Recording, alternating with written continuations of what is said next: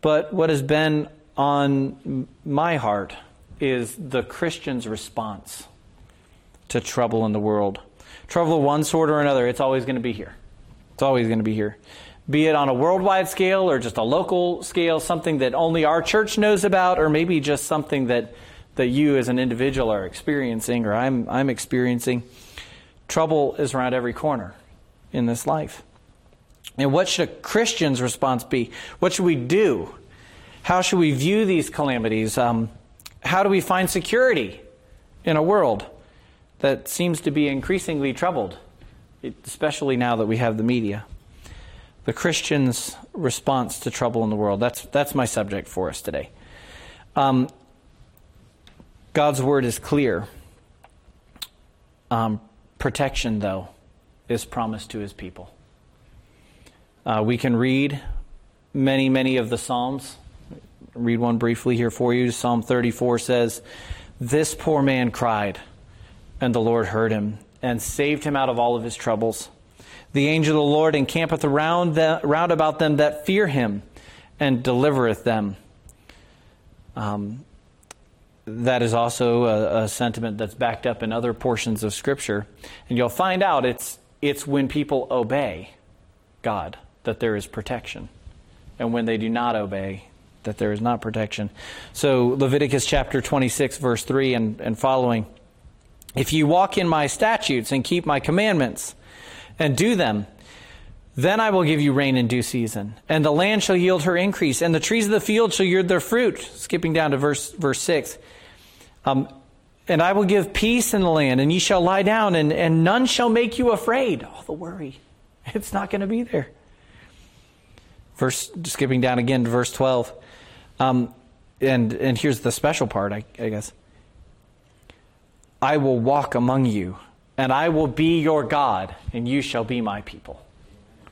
Um, that this first part of Leviticus um, 26 is just rejoicing in all of the blessings that belong to God's people, the people that obey and fear Him. But it's contrasted, and again, it's the same context. that we're given to the people of God, even. Verse 14. But if ye will not hearken unto me and will not do all these commandments, verse 16, I also will do this unto you, and I will even appoint over you a terror. So there is something to be feared of God. Yes, there's, there's a real sense in which when we are not God's children, we have to fear the judgment of hellfire. We have to fear God in a in a, a way that we don't have to as Christians. We are his children. And if we are obedient to him, he loves and and well, he loves us anyways. He loves us through our disobedience, but he will protect us. He will be there for us. Um, but there is still a proper way as we think about fear, the fear of the Lord as Christians. We still have to in in different ways as, as we are not obedient to Him on earth. He promises us that He is going to chasten us in other portions of Scripture. There will be a terror, a certain fear of Him that will come upon us. But in summary, from from the beginning, God has promised protection to his obedient people. And to the disobedient, there won't be. Um, now I want us to come to the New Testament, getting to Matthew chapter 6 now. Um, this is one of the passages that I would say came, came to my mind two months ago. And I've been thinking about it just off and on. As honestly as I've been sitting and listening to the word be preached, um, other passages, but for some reason this one rings back in, in my mind. Um, and so I want us to focus um, here on Matthew chapter 6, verses 25 to 34. Um, let's read starting in, in verse 25. Therefore I say unto you, take no thought for your life, what, she, what ye shall eat, or what ye shall drink, nor yet for your body, what ye shall put on. Is not the life more than meat, and the body more than raiment? Behold the fowls of the air, for they sow not, neither do they reap, nor do they gather into barns, yet your heavenly Father feedeth them. Are not are ye not much better than they? Which of you by taking thought can add one cubit unto his stature? And why take ye thought for raiment? Consider the lilies of the field, how they grow. They toil not, neither neither do they spin. And yet I say unto you that even Solomon, in all of his glory, was not arrayed like one of these.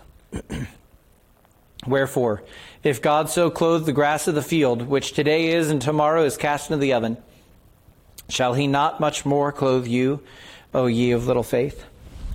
Therefore, take no thought, saying, What shall we eat, or what shall we drink, or wherewithal shall we be clothed? For after all these things do the Gentiles seek. For your heavenly Father knoweth that ye have need of all these things. But seek ye first the kingdom of God and his righteousness, and all these things shall be added unto you. Take therefore no thought for the morrow, for the morrow shall take thought for th- the things of itself. Sufficient unto the day is the evil thereof. So, so three times, three times, Jesus has just told us in one word or another, don't worry. And maybe that's the summary statement. Maybe I should just end the message there.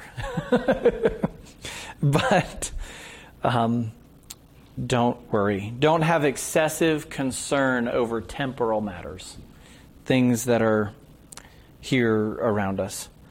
Um, this advice from Jesus was really, really, really relevant to the people that he was speaking to in his day.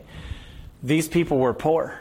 These people didn't have lots of things and technology and gadgets. I'm standing here preaching from an iPad, nothing like that. You know, they were in a desert and they were they had a cistern full of water and if the water ran out during the dry season, they were in real trouble. They had to wait for rain. And so just turning on the tap was not something that they could do food. They had to farm it all, they had to kill it all, they had to go to the market and be able to buy and purchase it. They had those kind of monetary, I guess, concerns like we do, but most of them were poor. Um, the five loaves and two fishes was all that was on that Galilean hillside that day, right? Um, it was literally a preoccupation of their life to find food, make sure they had clothes. They could make ends meet day by day. And there are still many people in our world that live day by day. But that doesn't mean just because we, and most Americans especially, we have a lot of things. That doesn't mean that our, our Lord's words aren't relevant to us. We still worry and are concerned with day by day um, needs. And Jesus tells us not to worry three times and for three reasons. First, he says, Don't worry because of who your father is. Second, don't worry because of who your family is. And third, don't worry because of what your future, of the promise of your future. And we'll be looking at, at all of those concepts here as, as we explore these verses. But I just want to take it from kind of from the top, verse 25 there. Um, he says, first of all, verse 25, I say unto you, take no thought for your life. Y- your life is more than food. Your body is more than raiment. It's more than just clothes, right? Um, is not life more than meat and the body more than raiment? He's, he's saying, Get the big picture. Get the big picture. There's more than just your day to day needs. And you and I, we get bogged down in our day to day needs, don't we? I know I do. if you don't, then Lord's blessed you. you know? Um, but we we get bogged down. Um,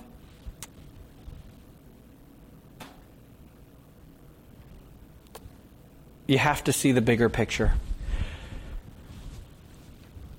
you have the first reason why is you have a heavenly Father that feeds the birds. Also, you have a heavenly Father that clothes the grass of the field. And you have a heavenly Father that sustains life. Don't worry. Understand the big picture. Look closer with me there at, at verse 26. If we're going to understand um, that world rightly, we have to have a little bit more of the context of, of, where Jesus is standing. Yes, he's standing in the middle of poor people and on the hillside of Galilee, etc. But something that is interesting about Galilee is it's a major bird trafficking area. So birds migrate through there at different portions of the year, kind of like here in North America and the, our side of the world. We have different birds and they migrate in, in patterns. Well, this is Galilee is kind of a major pinch point for birds. And so, who knows? Jesus may very well have been seeing lots of birds right there and saying, Look at the birds. All of these birds, tons and tons of them, thousands of them. And every single one of them has food. You know? And they travel. And here's the thing about these birds they don't plant food. They don't. They don't plant food way out ahead of time and then gather it in and then store it in barns and hoard it. They don't have three months of income in advance. You know, they don't. They don't do these things. Um, and Jesus is not trying to just sidestep here. Jesus isn't trying to to make some case for idleness. Just sit around and do nothing. You know, the birds go, they fly from place to place, and they gather their food, but it's always there for them reliably. God has told us tend to the garden, do work, right? And as you do work, He will bless, and He will always provide um, for our needs. Um, this is really it's it's a simple and easy argument to understand. He's arguing from small to big. These birds are much less important than people. They're less complex. They don't even think to be pre- prepared ahead. And God's provided for them. So, won't God certainly take care of you? So, what. So, what are we to do? I guess, as God sustains our life, what are we to do but to be thankful? Really, that's it every single one of us, whether we feel overly thankful every single day, I think that this passage calls us to be thankful. Earlier in, in this same sermon, it's the Sermon on the Mount, Matthew 5 to chapter 7. But we, we find here um, the Lord's Prayer. After this, verse 9 of chapter 6, after this manner, therefore, pray ye, Our Father which art in heaven, hallowed be thy name, etc., etc. Give us this day our daily bread. Ask Him for it. You know?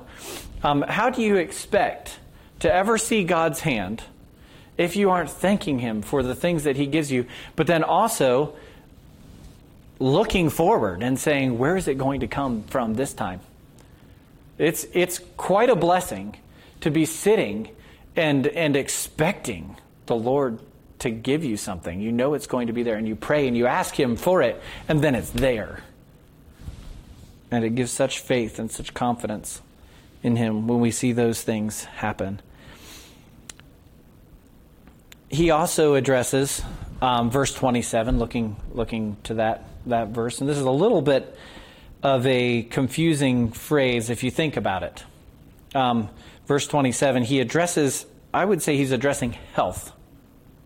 So in verse 27, that doesn't seem to be on the surface. Which of you, by taking thought, can add one cubit to his stature? So some length. I'm not exactly sure how big a cubit was. I think it might have been something like this, you know, but a foot or two. Which of us, by just thinking about it, can add a foot to his stature? And that's how we, in our English context, read it. But it could also be read which of you, by thinking about it, can add to the end of his life. And the words being able to be translated either way make me tend to think that it's more about the health. And I, so I'm just being open. Some of this is a little bit of my opinion, but, um, uh, and it's backed up by other people's thoughts too. But I'm just saying that if the words could be translated that way, how many of us here in the room actually are concerned with growing another foot? I know I'd look kind of awkward, even more gangly than I already do. Um, and so I'm not really concerned about that. And my thought is that after we get to, you know, when we're maybe Kyle's age here, we're thinking, man, I'd love to grow up. But by the time we get to adults, we're pretty okay with our height. Most women don't want to be shorter, you know. Um, and so you just, um, is is it likely that we're that concerned about that? Well, but everyone, everyone is concerned about how long will I live.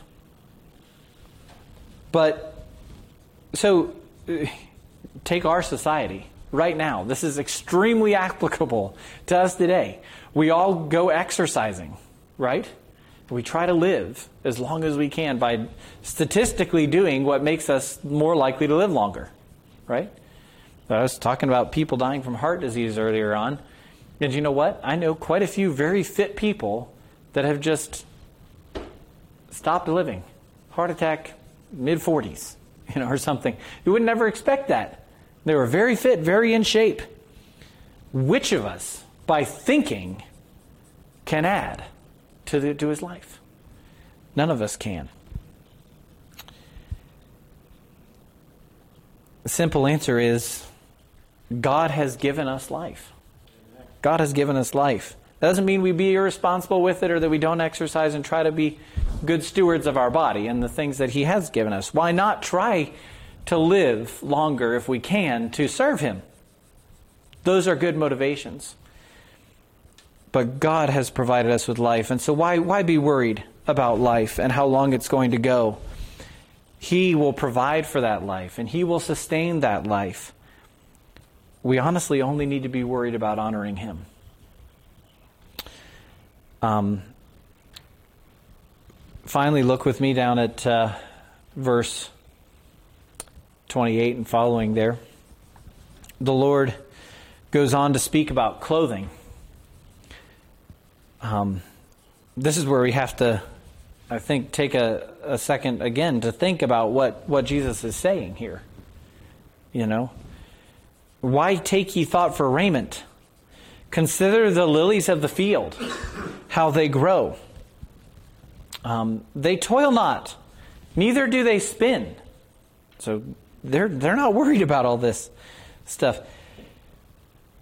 And yet I say unto you, verse 29, yet I say unto you that even Solomon in all his glory was not arrayed like one of these. What is Jesus saying? You know? And these flowers, these the, the grass of the field, it only lives, again, it's a very insignificant thing. It only lives for a season, maybe a springtime, and then the summer starts burning up, or if it's lucky, if it's Bermuda grass, you know, it grows longer into the summer and then dies off in the winter, you know? And it's just there for a season. It's an insignificant thing. And yet it has clothing to it. It has design, and that clothing regenerates itself.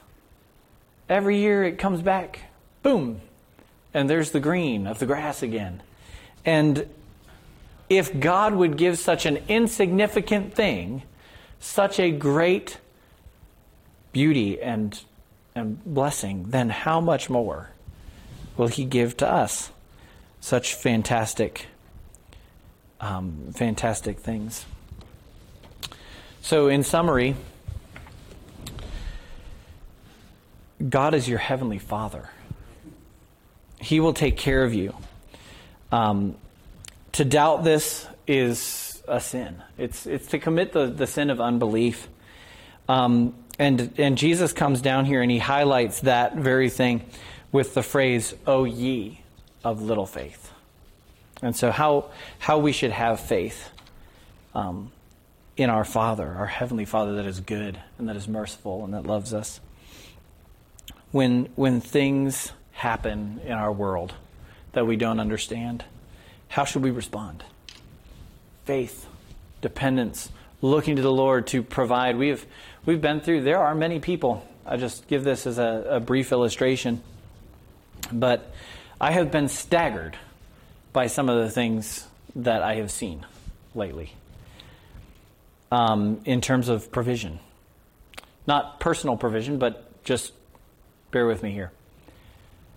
There is a there are people, I know that there are many people that have suffered greatly because of being laid off of work. Um, I was talking to, I got my hair cut for the first time in a while the other day, and I'm praising the Lord for it, you know?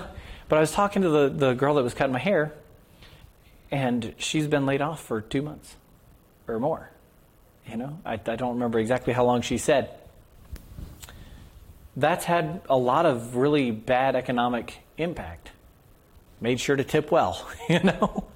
Um, the there have been people that have been in, in that boat. But then there have also been people, and I, I, I was at church the other day. Um, I guess it was two weeks ago now, something like that. And I was talking to a man there. Said, How are you? How's your family doing? You know, I was just trying to express concern to him. And he said, You know what? I've been un- unemployed for a, a week or a month and a half now, and I'm actually doing better on unemployment than, you know. And maybe that's a sad commentary on how the system works. But then again, it's we can comment all we want about the political system of the day, but the facts are that we are not on some kind of out of control economic roller coaster. One person experienced a, a dip, a, you know, and they were struggling. Another person seeing the best time of their life. Um, another person I talked to said that he's making more money now than he has ever made in his life. He's still employed. He kept his job. And he's in this environment, when everything's shutting down, he's making more money than he's ever made. What? and so, again, God is our Heavenly Father.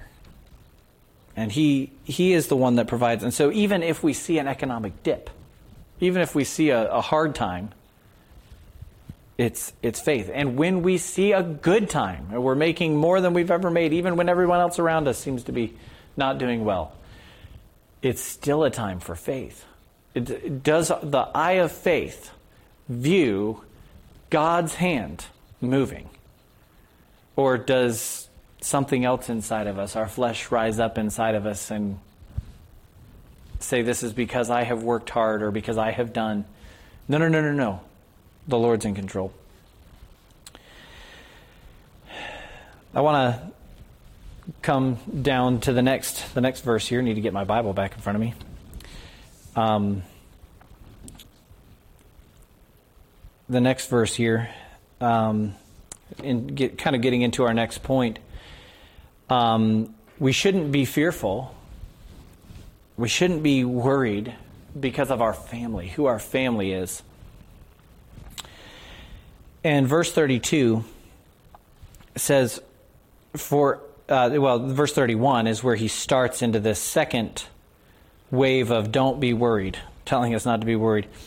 Therefore, take no thought, saying, What shall ye eat? We sh- eat, or what shall we drink, or what wherewithal shall we be clothed? Again, he, he says similar things. And then he says, For after all these things do the Gentiles seek. Now, that um, could be taken as people that are not Jews. But I think more appropriately, in the in the context here, Jesus is gathering a new people to himself, and this is the beginning as Jesus comes in His advent. This is beginning the beginning of the church age, and where the church is being ushered in.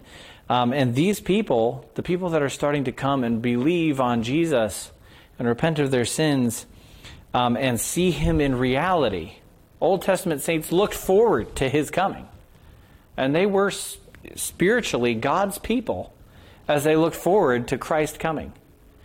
These people were starting to see Christ in his actuality, and he was there among them. And they were joining and believing on him the same way as the Old Testament saints did. And so here we have a contrast, not just Jews and Gentiles. We're in a transition period. People that are not God's people, people that are outsiders. As he was speaking to Israelites, they would have understood Gentiles. These are the people that are outsiders. They're not part of Israel, you know?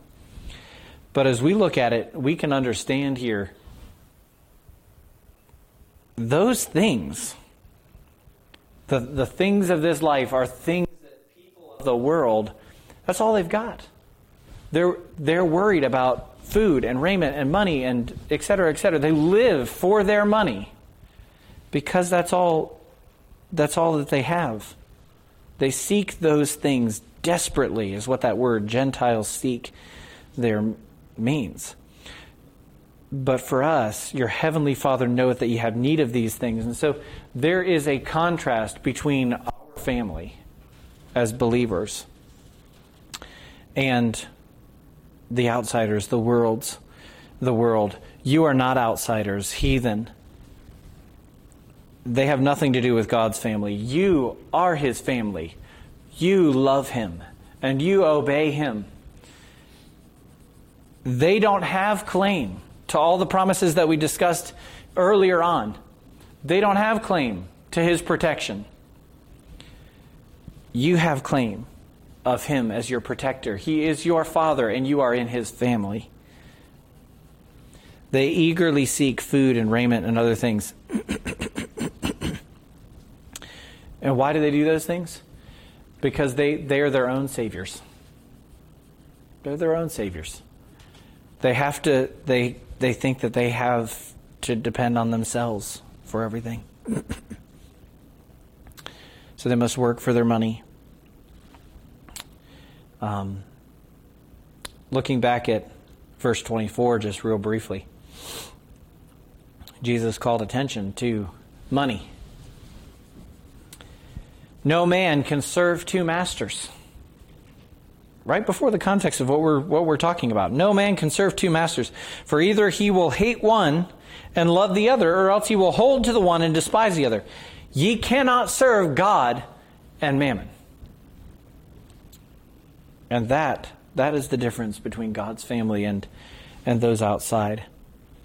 Um, I think that the very quick application here is just do we face life as if we are Christians? Or do we face life as if we are pagans? Look back. Think back in your, in your own thoughts. Where were you two, three months ago, before this all happened?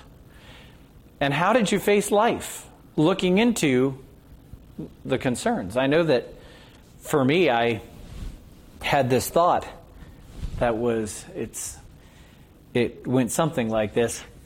But basically, I wasn't overly worried that I was going to get sick and die from this thing right right off the cuff because it was still over in China. It wasn't even in our country yet, you know. But I was worried about all the people around me getting worried. And I was, you know what? What if everybody else's worry has an economic impact on me? And then that's that's probably the first time that this passage hit me. And I said, you know what? I shouldn't be worried. I, I should have respect, yes, for there is a crisis coming and do the best that I can. Practically, I need to work to, to provide for my family and, and do best by them. But the Lord's in control. The Lord is in control. Um, we simply have to ask, and, and it will be given. Um, 2 Corinthians 4.18 uh, gives us Paul's mentality of that. And I've already made reference to it, but we, we look not at the things that are seen, but at the things that are unseen. Um, God knows that we have need of these things. Verse 32 there. Um, Your heavenly Father knoweth that ye have need of these things. Um, and so he will provide. Worry, worry assumes that God's not there. Um, worry assumes that God doesn't care. Um, worry assumes that God's not powerful to do. But the, the, the truth is that the opposite of worry, the truth is the opposite of worry. God is God does. God is able. God is willing. Um, don't worry. We have a Father in heaven that will provide, and we have we are in His family. Just like I desire to provide for my children, God all the more desires and must live up to His word of providing for me. But this goes one one more time. Jesus tells us, "Take no thought," and He does that in verse thirty-four. See here. Verse 34 Take therefore no thought for the morrow, for the morrow shall take um, thought for the things of itself. Sufficient unto the day is the evil thereof. Don't start worrying about the things of tomorrow, of the future. Don't start worrying. Um, that's literally, literal translation. Um, Lamentations chapter 3. We can just turn there real briefly. But that's where the um, song that we sang earlier, Great is Thy Faithfulness, comes from. Lamentations in verse three, or chapter 3. Let's see here.